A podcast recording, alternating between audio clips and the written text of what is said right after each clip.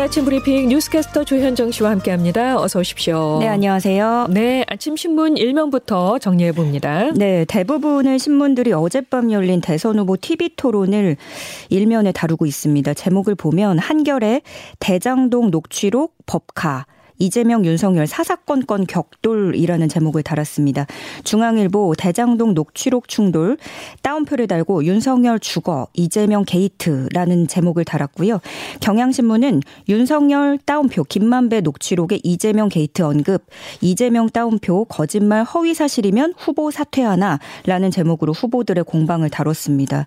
어, 조선일보는 대선 후보 토론을 일면을 싣지 않았는데요. 택배 노조의 집회 사진을 크게 실었습니다. 작은 제목으로는 그 선거운동 한다면서 택배노조 꼼수 집회라고 달고 민주노총 전국 택배노조가 대규모 집회를 김재연 진보당 대선 후보의 선거운동 형식으로 진행했다고 설명했습니다. 네. 대부분의 신문들은 중앙선관위 주최 첫 법정 TV 토론 소식을 일면에 실었네요. 자, 일면에 다른 기사들도 실려 있습니까? 예, 어제 국회에서 통과한 추경 소식을 많이 다뤘습니다. 네. 제목으로 조선일보는 대선 직전 자영업자 300만 원, 법인 택시 150만 원, 한겨레는 16조 9천억 추경 통과, 소상공인 320만 명 300만 원씩 지원입니다. 모두가 그 상향된 손실보상률과 특고 노동자들에게 100만 원씩 지급한다는 내용을 담았습니다. 중앙일보는 우크라이나 여인들도 총 잡았다라는 제목의 사진 기사를 실었는데요. 러시아의 침공 위협이 가중되는 가운데 수도 키예프에서 주민들이 기초 사격술 교육에 참여하고 있다는 내용입니다. 마지막으로 경향신문은 국정농단 사건 최지성 장충기 3.1절 가석방 심사 대상에 라는 제목의 기사입니다. 어, 법무부가 박근혜 정부 국정농단 사건에 연루돼서 수감 중인 최지성 전 삼성그룹 미래전략실장과 장충기 전 삼성그룹 미래전 략실 차장에 대해서 3.1절 가석방 여부를 논의할 예정이라고 전했습니다. 네, 네. 자, 신문 일면들 살펴봤고요. 코로나 상황 집중적으로 좀 들여다보겠습니다. 오늘도 10만 명 안팎의 신규 확진자가 예상이 되고 있는데요. 정부가 중앙방역대책본부 정례 브리핑에서 향후 코로나 발생 상황을 예측한 결과를 발표했어요. 네, 정부는 국내 오미크론 유행 정점의 시기를 2월 말에서 3월 중으로 예측을 했고요. 네. 유행은 14만 명에서 27만 명까지 발생 가능할 것으로 전망했습니다. 네. 네 이런 전망을 내놓은 배경은 국내외 10개 기관과 연구진이 이달 7일부터 16일까지 예측한 수리 모형들을 종합한 결과인데요.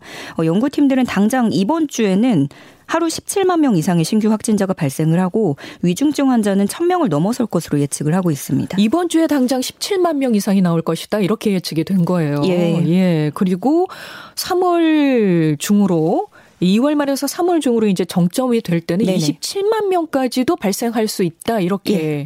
전망을 한 거고. 당초 정부가 발표했던 수치보다 크게 웃도는 수치잖아요. 맞습니다. 예. 예. 그래도 지나친 불안이나 공포를 가질 필요는 없다. 이게 네. 정부의 입장이라고요. 예, 맞습니다. 그 수치와 현황을 비교 분석을 해보면 오미크론 변이는 확실히 지난번 델타 확산 때와는 또 다른 양상을 보이고 있다는 게 정부 설명입니다. 네. 그 오미크론 특성상 일단 치명률이 낮기도 하고 그리고 또 우리가 3차 예방 접종을 많이들 하셨잖아요. 그 효과 등으로 인해서 중증 화율이 현저히 낮아졌다고 합니다. 그리고 현재 50대 이하 치명률은 0%에 수렴하고 접종 완료자로서는 어, 계절 독감 이하로 보고 있다는 게 방대본 설명입니다. 네. 어, 그래서 지금의 대유행이 엔데믹, 그 풍토병으로 가기 위한 과정이라는 관측도 조심스럽게 내놨습니다. 네. 대유행의 고비를 넘기면 이제 일상 회복에 다가갈 수 있을까 조심스럽게 기대감도 생기는데요.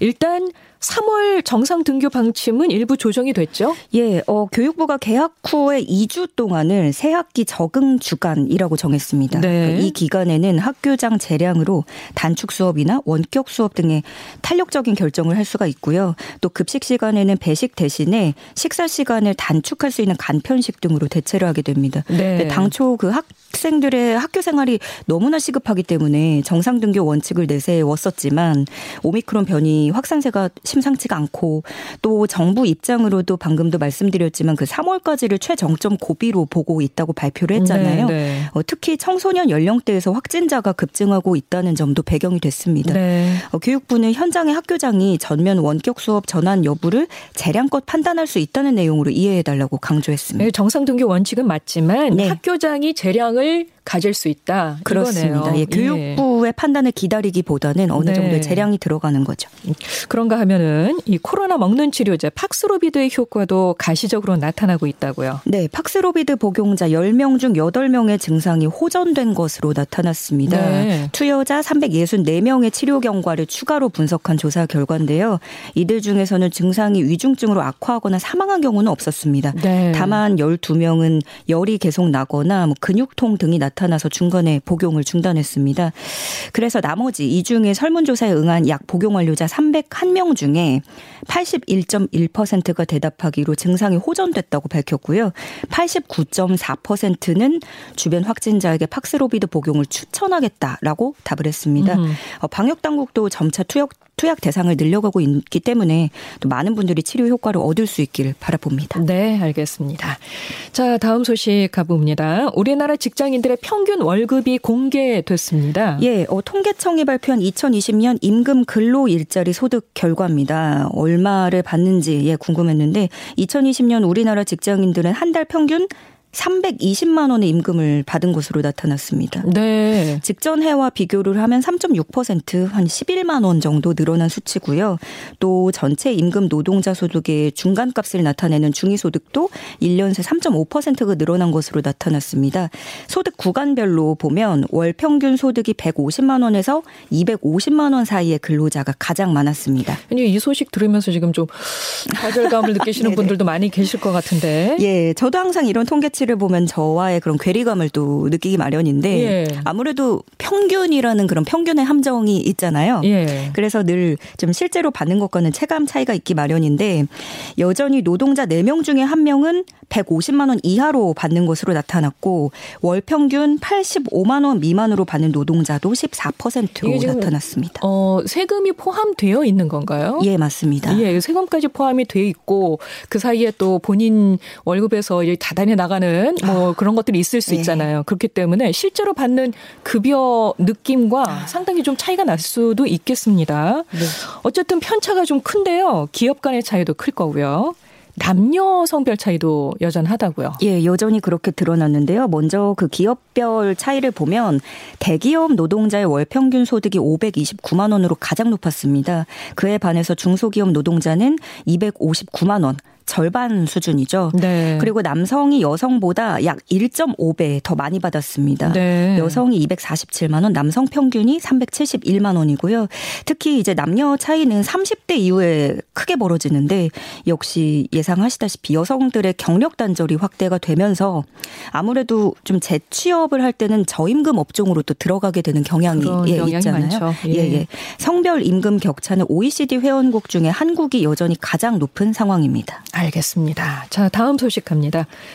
코로나 시대에 배달 서비스 이용하는 분들 참 많은데요. 이 배달 앱 시장이 커진 만큼 늘어나는 배달비 부담에 업주들의 부담이 커지고 있다고 합니다. 예, 코로나 사태 2년 동안 그 외식업 전체 매출에서 배달 앱 매출이 차지하는 비중이 4배 이상으로 급증했다는 조사가 나왔습니다.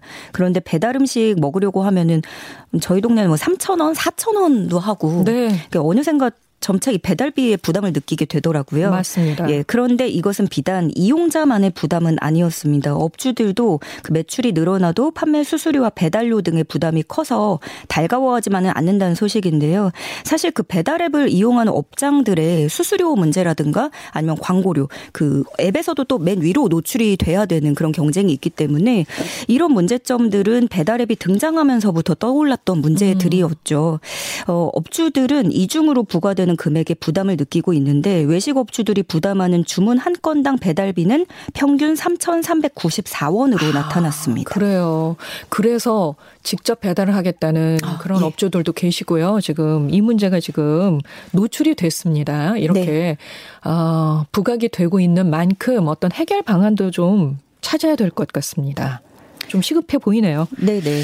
자, 이렇게 부 업주들 부담이 커지면서 정부가 배달비 공시제를 시행하겠다는 방침을 밝혔는데 이게 어떤 내용입니까? 예, 그러니까 정부 입장은 이렇게 최근 급격히 오른 배달 수수료가 결국에는 외식 물가 상승으로 이어지는 주된 이유 중에 하나라고 보고 있는 겁니다. 그래서 배달비 공시제라는 걸 통해서 배달비를 비교하고 공개하고 가격 경쟁을 유도하겠다는 방침입니다. 네. 어, 주문 방식 차이에 따른 금액을 전격 공개하게 되는 건데요. 뭐 예를 들어서 배달 거리별 수수료나 최소 주문액 등이 포함이 됩니다. 근데 이번에는 첫 시도이기 때문에 가장 많이 시켜 먹는 치킨과 떡볶이부터 이제 적용을 음. 하게 된다고 해요. 근데 일단은 시범 시행이라서 지역은 서울로 한정을 하고 그 다음부터는 일부 지역을 추가하게 됩니다. 어떻게 확인할 수 있냐면 협의회와 소비자원 홈페이지를 통해서 한 달에 한 번씩 배달비 정보를 소비자들에게 제공을 하고요. 네. 그럼에도 불구하고 이미 소비자들이 또 개별 앱마다 업체에서 가격을 따로 비교하고는 있기 때문에 큰 변화는 없을 거란 지적도 함께 나오고 있습니다. 네, 알겠습니다. 이게 효과가 있을지도 진짜 좀 네. 지켜봐야 되겠네요. 다음 달부터 새 돈으로 바꾸기가 어려워진다고 하던데 이건 어떤 내용입니까? 네, 그러니까 쓰던 화폐를 신권으로 교체하려고 해도 특별한 경우가 아니면 바꾸기 어려워집니다. 예. 네. 한국은행이 새롭게 화폐 교환의 기준 변경안을 안내를 했는데 오염됐거나 훼손된 화폐라면 신권으로 바꿀 수 있지만 손상되지 않았는데도 단순히 좀 낡았다라는 이유로 교환을 요구할 경우에는 신권이 아니라 은행에 가도 사용한 적이 있는 화폐로 바꿔주기로 한 겁니다. 네. 역시 비용 문제였습니다. 한국은행은 신권으로 바꿔주는 데에 들어가는 비용을 줄일 필요가 있어서 신권 교환 기준을 강화하기로 했다고 설명을 했는데요. 그래도 설이나 추석 등의 대명절은 예외로 두기로 했습니다. 다행이네요. 네. 어, 1인당 일정 한도가 있어요. 예. 네, 지역별로 조금씩 다르게 들어가는데 일단은 서울을 기준으로만 말씀을 드리자면 5만 원권 기준으로 20장까지는 가능하다고 합니다.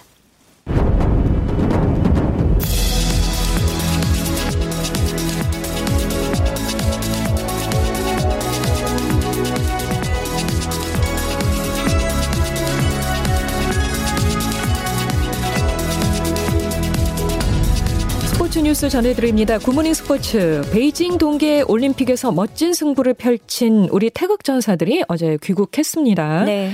어, 그런데 좀 쉬지도 못하고 25일부터 열리는 전국 예. 동계 체육대회 준비에 들어간 모양이에요. 예. 바로 시작됩니다. 오는 25일부터 28일까지 강원도 일대와 서울, 경기도 의정부 등에서 제103회 전국 동계체전이 치러집니다. 이번 전국 동계체전은 지난해 코로나 여파로 경기가 취소가 되면서 2년 만에 열리는 겨울 축제가 됐는데요. 빙상, 스키, 컬링 등등의 경기가 펼쳐집니다. 어, 이번 올림픽에서 메달을 따낸 선수들이죠. 쇼트트랙의 황대헌, 이승훈, 이유빈 선수 그리고 한국 피겨의 가능성을 확인한 차준환, 유영 선수 등이 명단에 이름을 올리고 있고 있고요. 올림픽 끝나서 아쉬운 팬분들, 우리 선수들 얼굴을 다시 볼 수 있는 기회가 생기게 돼서 또 선수들은 힘들지만 예, 다행인 것 같습니다. 네. 자, 그리고 코로나로 중단됐던 여자 배구 V리그가 2주 만에 재개됐죠? 네, 최근 오미크론 여파가 스포츠 경기에도 큰 영향을 미치고 있는데 중단됐던 V리그 여자 배구가 다시 막을 올렸습니다. 어제 한국도로공사와 KGC 인삼공사의 경기로 시작을 했는데 16일 만에 나선 이 경기는 도로공사의 승리로 끝났습니다. 네. 이 승리로 2연승을 올린 도로공사는 2위 자리를 지켰고요. 인삼공사는 4위에 머물렀습니다. 어, 아무래도 그 확진자가 많이 나왔기 때문에 도로공사는 네, 특히 네. 13명이 확진자가 나왔다고 해요. 그래서 어제 선수들이 모두 마스크를 쓰고 분전을 하는 모습을 보이기도 했습니다. 네. V리그는 지, 지금까지 또 중단되면서 하지 못한 스케줄을 소화하느라 이제부터는 휴식 없이 주 7일 모두 경기를 이어가면서 또 다른 돌발 변수가 생기기 전에 최대한 빠르게 정규 리그를 마칠 방침입니다. 네. 남자 배구도 원래는 25일에 재개될 예정이었는데 코로나 확진자가 계속 나오면서 28일로 다시 연 연기된 상태입니다. 네, 남자 배구가 28일에 어, 정상적으로 열릴 수 있을지 예. 예, 그렇게 됐으면 좋겠네요. 기다려 봅니다. 예, 지금까지 뉴스캐스터 조현정 씨 고맙습니다. 고맙습니다.